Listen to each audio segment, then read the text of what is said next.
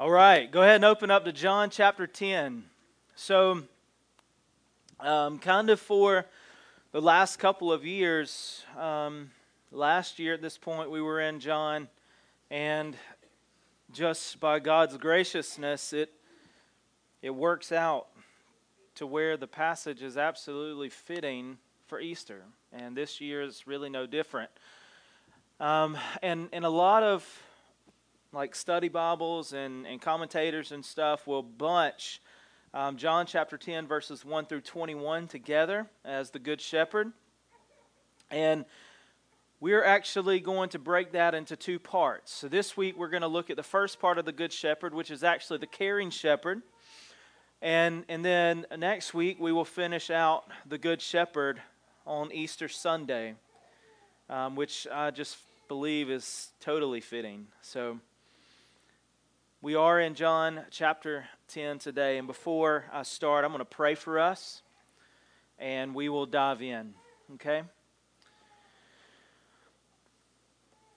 Father, we come to this point now, God, where we open your word together. We're just asking that you would speak through your spirit. God, that as we work through this text, we will hear from you. We come trusting that you have prepared us, prepared our hearts for this message. The caring shepherd. And what a beautiful thought that is that you're not only our shepherd you're a caring shepherd. And so we ask that you would speak through your word. Every one of us in here are going through different things in our lives, but nonetheless, you are there. You will never leave. You never stop loving us, no matter what we do. Your grace exceeds our sinfulness. And for those, Father, who are here that have never surrendered their lives to you, uh, God, I know that they might not understand what I'm saying right now. So I'm asking that through your word you would move in their hearts so that they might see the glorious truth that Christ saves sinners. We want to lift high the name of Jesus. He is our King, He is our shepherd, He is our Savior. So, Spirit, speak through your word this morning. Encourage us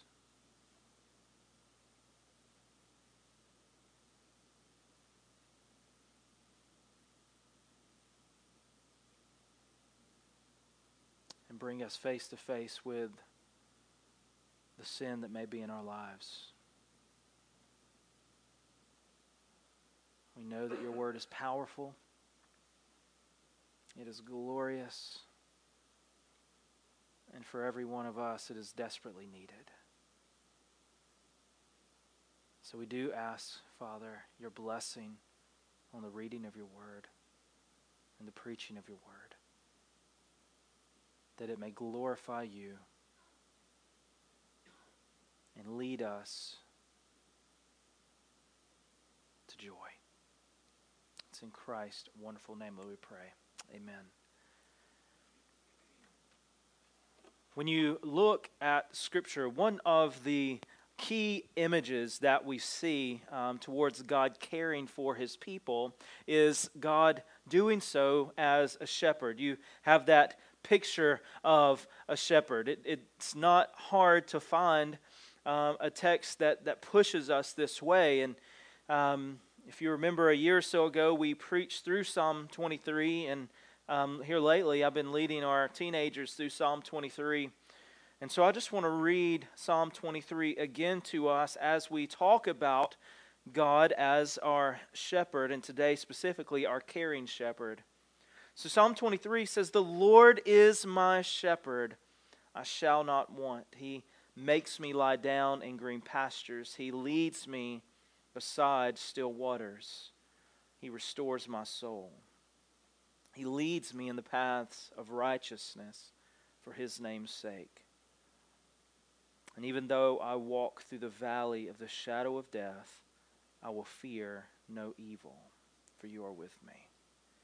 Your rod and your staff, they comfort me. You prepare a table before me in the presence of my enemies. You anoint my head with oil, my cup overflows. Surely goodness and mercy shall follow me all the days of my life, and I shall dwell in the house of the Lord forever. You see the care of God as a shepherd all throughout those verses. He leads us, He guides us, He prompts us to rest, He leads us to food, to safety. And all throughout history, God has promised to provide shepherds for His people. Now, unfortunately, all throughout history, those shepherds have failed. But the good news is, is that God will not. The good shepherd will not fail. In studying this week, I come across a passage that, to be completely honest, I, I don't remember ever reading before. But I want to read it to you now to provide a little context of how these under shepherds have failed throughout history. Ezekiel chapter 34, starting in verse 1. The word of the Lord came to me Son of man, prophesy against the shepherds of Israel. Prophesy and say to them, even to the shepherds, Thus says the Lord God. Ah, shepherds of Israel, who have been feeding yourselves. Should not shepherds feed the sheep? You eat the fat, you clothe yourselves with wool, you slaughter the fat ones, but you do not feed the sheep.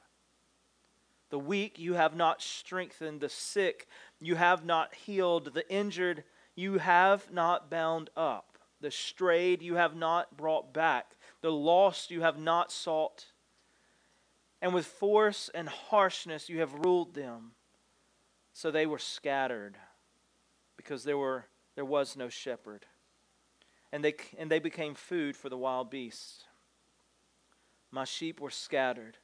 They wandered over all of the mountains and on every high hill. My sheep were scattered over all the face of the earth, with none to search or seek for them.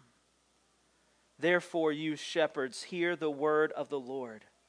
As I live, declares the Lord God, surely because my sheep have become a prey, and my sheep have become food for all the wild beasts, since there was no shepherd, and because my shepherds have not searched for my sheep, but the shepherds have fed themselves and have not fed my sheep. Therefore, you shepherds, hear the word of the Lord. Thus says the Lord God Behold, I am against the shepherds, and I will require my sheep at their hand, and put a stop to their feeding the sheep. No longer shall the shepherds feed themselves. I will rescue my sheep from their mouths, and they may not be food for them.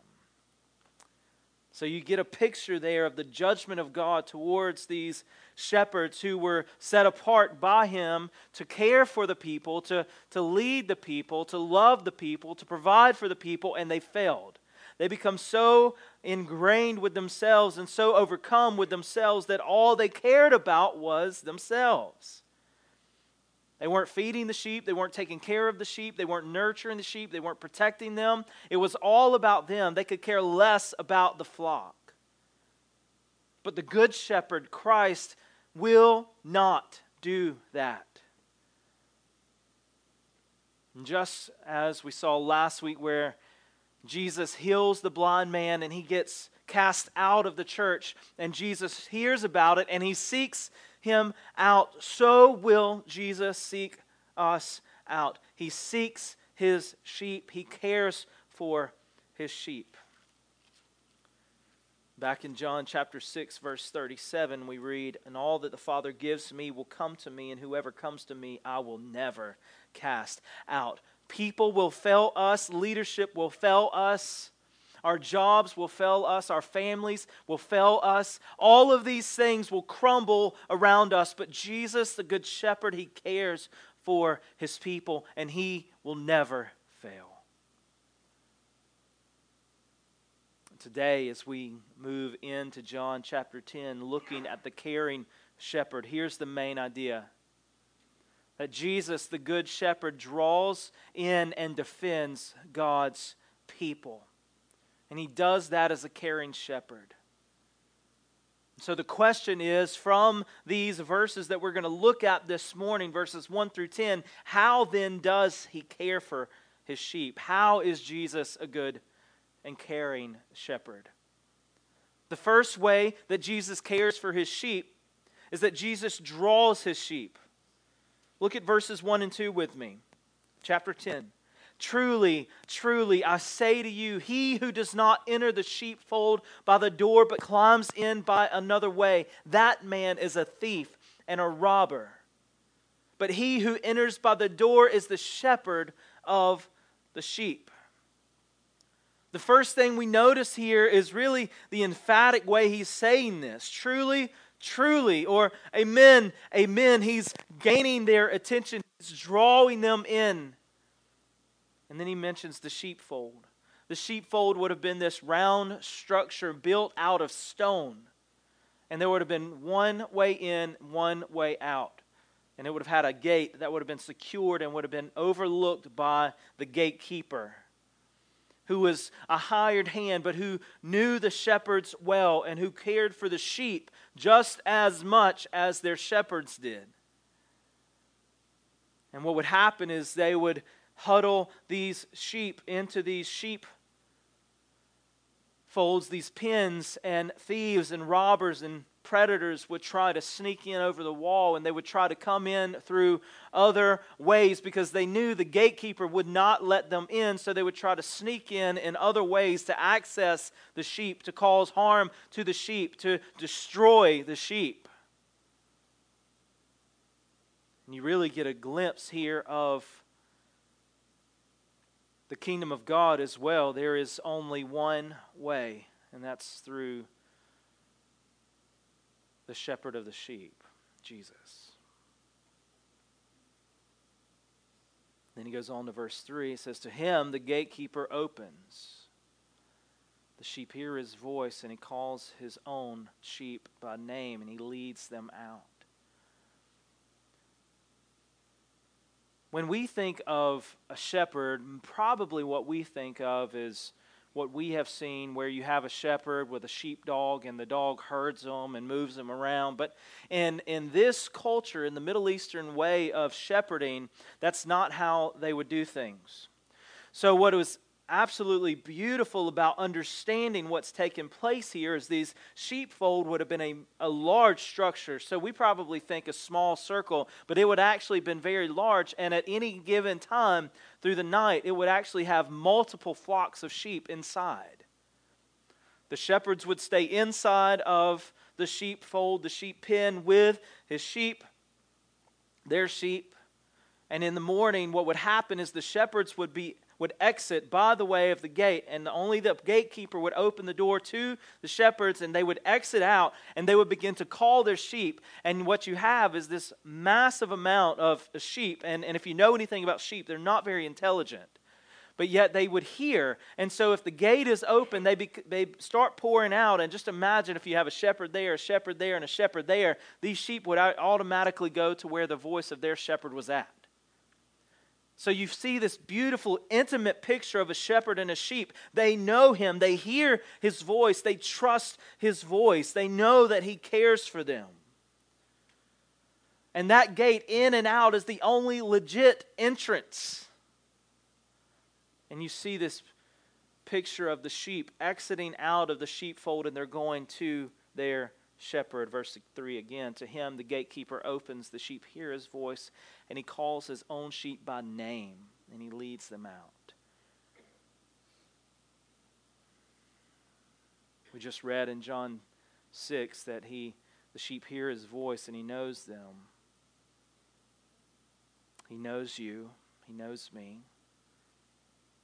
As I said in my prayer earlier, there however many of us are in here, there are that many different things going on in our lives. Everybody's struggling with something different. Everybody is facing a different battle. But the caring shepherd knows you. He knows you by name. Looking on to verse 4 and 5. When he has brought out all his own, he goes before them, and the sheep follow him, for they know his voice. A stranger they will not follow, but they will flee from him, for they do not know the voice of strangers. So hopefully you have a picture painted in your mind now of what the sheepfold looks like, and the shepherds, as they're calling their sheep out, and the sheep are coming to them. And again, as opposed to what we think of as shepherding in our day, where they herd and they, they drive the sheep, here the shepherd would actually go out in front of them and the sheep would follow. Again, this is just a picture of the, the relationship between the shepherd and his sheep. He's not forcing them to do anything, but he leads them, and out of gratitude and out of love and out of trust, they follow. He knows his sheep, and his sheep know him. And because of that relationship, because of that intimacy, the sheep have given themselves to the care of the shepherd. Again, he calls them by name. He's drawing them to himself, and then he leads them. Why? Because the good shepherd cares for his sheep. And this imagery of the shepherd leading is this beautiful reminder for us as God's people that He leads. He initiates. So He leaves the sheepfold to call them out. He leads them. And we just read Psalm 23 where He leads, He provides, He protects, He cares. It's God doing this for us, for His people. The thing about sheep is they're helpless without a shepherd. They're pretty stupid animals. If they walk up to a cliff without a shepherd, they're going to walk over the cliff. If they walk up to a stream of water, they'll probably walk into the stream of water and drown. If they walk up to a stream of water knowing it's the only source of water to drink and they're not led to just drink it, they probably won't drink it and they'll thirst to death. They, they're not very bright, but they trust and they trust well.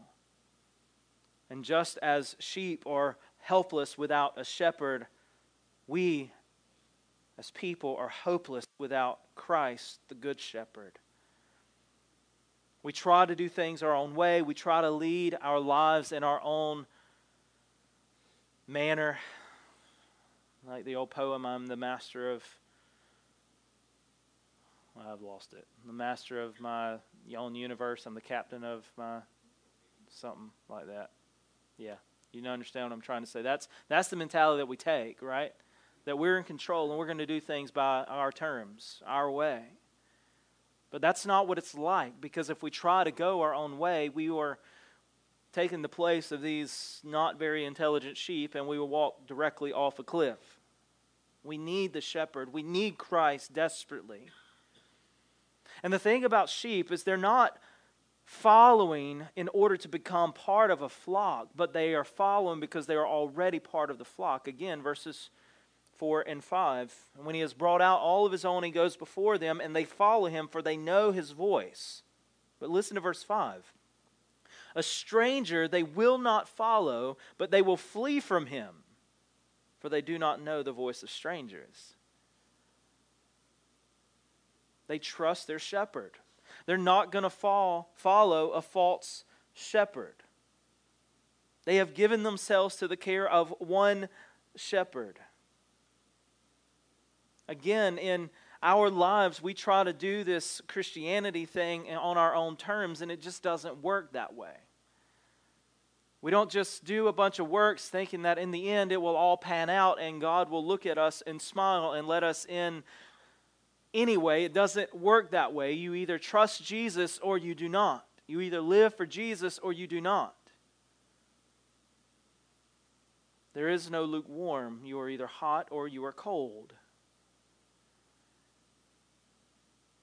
And so the question for us really is is are you trying to follow Jesus in hopes to becoming part of God's flock? So basically, are you trying to work your way into acceptance into God's kingdom? Are you trying to appease your way to God so that He might save you? Well, I'm telling you, you can't. It's not possible. Later on in John in chapter 14, it says, I, He says, I am the way, the truth, and the life. No one comes to the Father except through me. There is no other way. The sheepfold has one gate, and that gate is Christ Jesus. And so you should trust him with your life, and you should follow him as the good shepherd. And maybe you're saying, but why? Because he cares, he loves you. Look at verse 6. This figure of speech Jesus used with them, but they did not understand what he was saying to them. Again, he's talking to the religious leaders, these um, Jewish leaders who were after him because he had just healed a man and was claiming that he was the Messiah. Notice they didn't understand. Now, Again, context, these would have been people who were more familiar with the word than anyone else. They were trained to know the word. They would have understood and memorized the word at a very young age, and yet here they're listening to God Himself in front of them and they don't understand. Why is that? Because they weren't part of His flock. The, the reality is, is we can't understand God's ways without the Holy Spirit leading us. You want to know why reading your Bible doesn't make a lick of sense before you're a Christian is because it about doesn't make sense until the Holy Spirit illuminates our lives. I told you a couple weeks ago the gospel really doesn't make a lot of sense outside of the work of God moving in us. Right? It doesn't make sense that God would come and that God would give himself away. That he would give up his riches and he would give up his power to be made low to the point of death. But as the Holy Spirit begins to move in our lives, it makes perfect sense. It's perfect righteousness, it's perfect justice, it's a glorious redemption.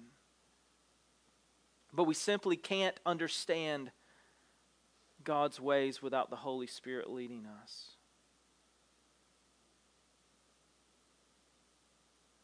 But Jesus is a caring shepherd. He's a caring shepherd that draws his sheep. And he's also a caring shepherd that defends his sheep. Look at verses 7 and 8 with me. So Jesus again said to them, Truly, truly, I say to you, I am the door of the sheep. All who come came before me are thieves and robbers, but the sheep did not listen to them. See, not only is Jesus the good shepherd, but he's saying now he's the door to the sheep. So he's the shepherd and he's the door, which is again this imagery that he is the protector and he is the defender, the defender of his sheep. No one gets through that gate unless the gatekeeper lets them in. Jesus is protecting. No enemies can come, no false shepherds can come in. There is no one that can come and take you away from the strong hand of Christ. The thieves and robbers try to come in and they try to manipulate, but they can't do it. They try to sneak in from other ways, but the good shepherd continuously protects his sheep.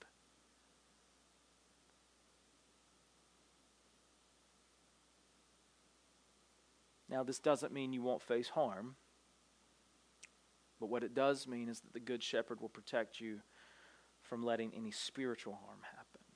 You might lose your life, you might lose your body, you might be beaten, and you might be imprisoned, and you might be persecuted, but no one can take the gift of salvation that Christ has given you. Nothing will hinder that. The Good Shepherd cares for his sheep, and he defends his sheep. In verse 9, we read this that I am the door. If anyone enters by me, he will be saved and will go in and out and find pasture. Now, I think this is pretty awesome because when we typically think of protection, we think of fortress. That's the point of the sheepfold, right? They would sleep in the sheepfold with multiple shepherds, multiple flocks, with a gatekeeper to protect the flock. But what he's saying here is that in order to be protected, the protection does not lead us to stay, but it leads us to follow. It leads us to go. Again, I am the door. If anyone enters by me, he will be saved. And not stay in, he says, and he will go out and in and find pasture. The shepherd is always there. He's protecting the sheep from predators.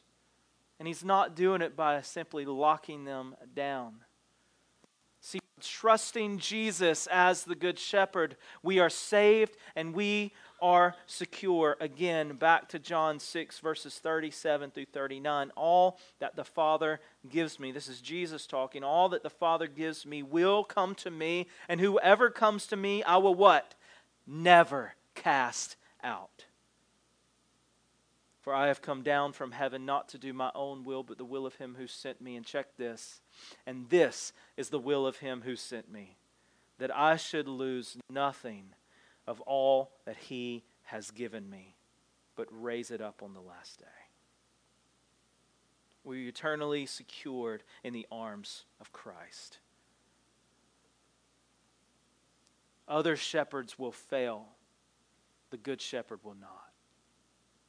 So it doesn't matter what you are facing or what you will face, the good shepherd never fails. No spiritual harm can be done to you. No one can take your salvation in your life.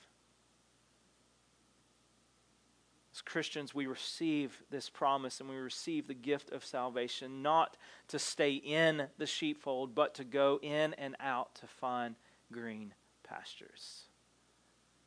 Again, Psalm 23. The Lord is my shepherd, I shall not want. I want to, I want to point something out really quick about Psalm 23. Notice the, the use of the personal writing. The Lord is my shepherd. I shall not want. He makes me lie down, He leads me. This really goes against their cultural way of discussing and writing and talking about God. They would do it as um, a, a group thing. The Lord is our shepherd. But he turns the tide and he's, he's reading this on such a personal level. And the Lord is my shepherd, I shall not want. He makes me lie down in green pastures. And the language there is absolutely beautiful because you get this picture that we don't want to rest and we don't want to eat.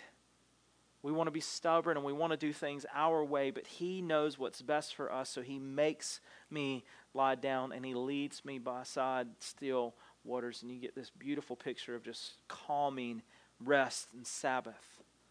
And immediately after this, says, He restores my soul. It's the shepherd doing this. It is the shepherd leading. It is the shepherd guiding. His guard is never let down. That's why later on he says, And even though I walk through the valley of the shadow of death, I will fear no evil, for you are with me. In Romans 8, we get this promise that, that it's the work of Christ that saves, and then immediately following, now what, can, what shall separate us from Christ Jesus. And he goes through this big long list of all of these things, and he says, No, in verse 37. In all of these things, we're not beat down, but we're conquerors. Why? Because he loves us. Likewise, the shepherd loves us. He leads us. He leads us to rest. He leads us to nourishment. He leads us to life. Why? Because he cares. Look at verse 10. The thief comes only to steal and kill and destroy. I came that they may have life and have it abundantly. The shepherd's leading doesn't mean that we will not face trials. I can assure you, if you are a child of God, you will face trials. But He's there. He's always there. And He gives life. And not only does it say He gives life, but it says He would give abundant life.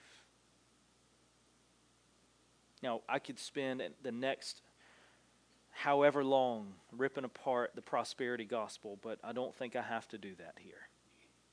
Because what abundant life here means is not receiving a bunch of material blessings. See, as Christians, we're saved from sin, yes, but we're also saved to Christ, which means we are set apart by God to live by His grace and for His glory. You breathe because He is gracious enough to have you breathing. You have a home because He is gracious enough to allow that. But if all of those things are taken away, at the end of the day, where is our relationship? Are we still trusting in Christ? If we can say yes, then we understand abundant life. I was talking to a friend of mine a while back who um, had been a part of a prosperity gospel driven church. And he had people that were near and dear to him who bought full sail into that type of thinking um, until tragedy struck their family and they lost a family member. And then they all really, in essence, lost their faith. Because their faith were in the things. Their faith was in what God could bless me with instead of God Himself. If you're after anything here other than just simply receiving Christ, then you're out for the wrong things. Abundant life is about being completely trusting of us, the Savior. John Piper says that God is most glorified in us when we're most satisfied in Him. You've heard me say that a time or two, I'm sure. And the Westminster Catechism says that the chief end of man is to glorify God and enjoy Him forever. See, the Christian life is meant to be one of absolute joy when lived in complete surrender. That goes against our nature. It goes against what we want to believe. It goes against what we want to think. But that's the truth. When we completely surrender to Christ, then we will live in absolute joy. Am I trusting Him with my life? Am I trusting Him with my family? Am I trusting Him with my job, my career, everything? Am I trusting Him or am I just simply adding Him as a tag along and I'm still doing everything myself and I'm still achieving everything for my own glory, for my own good? Or am I trusting in Jesus? And we need to be careful how we answer that.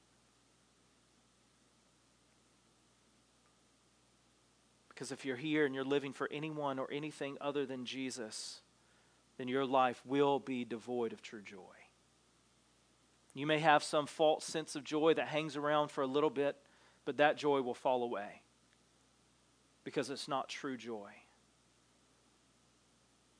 And it's easy to say, but I'm not living for anything or anyone else more than I am Jesus. Well, where is our time spent? What are we devoting ourselves to? What is consuming our thoughts and our schedules and our bank accounts? Where am I focused?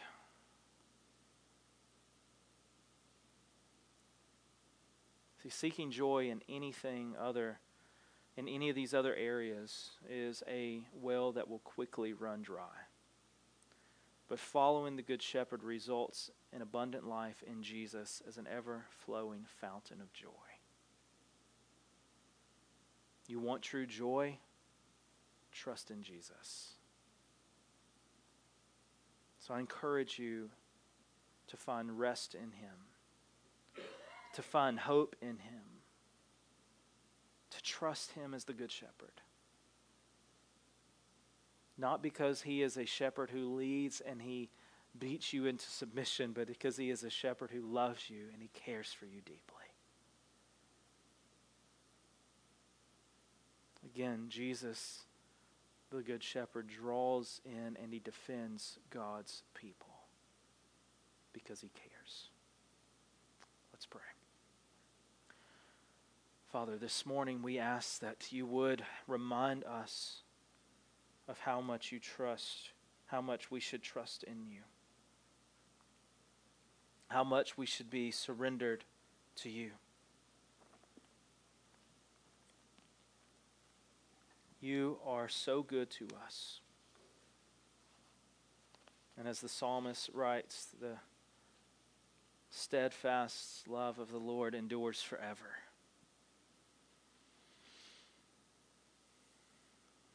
I know, God, sometimes we get caught up in our selfishness and our own ways that we forget that you care. Let us be reminded today that you care. And I'm sure, God, that there are those in here who have never trusted you as the Good Shepherd, who have never surrendered their life to following you. So I'm asking that you would just move in their hearts, that they would confess to you their need for you, that they would repent and turn from their sins and find rest and hope in the arms of Christ. And yet, for the many of us here, God, who have trusted in you, but we just seem to be struggling with not keeping our focus on you. Renew our strength, renew our faith in you. Let us remember the refreshing nature of the joy that comes from you and being surrendered to you.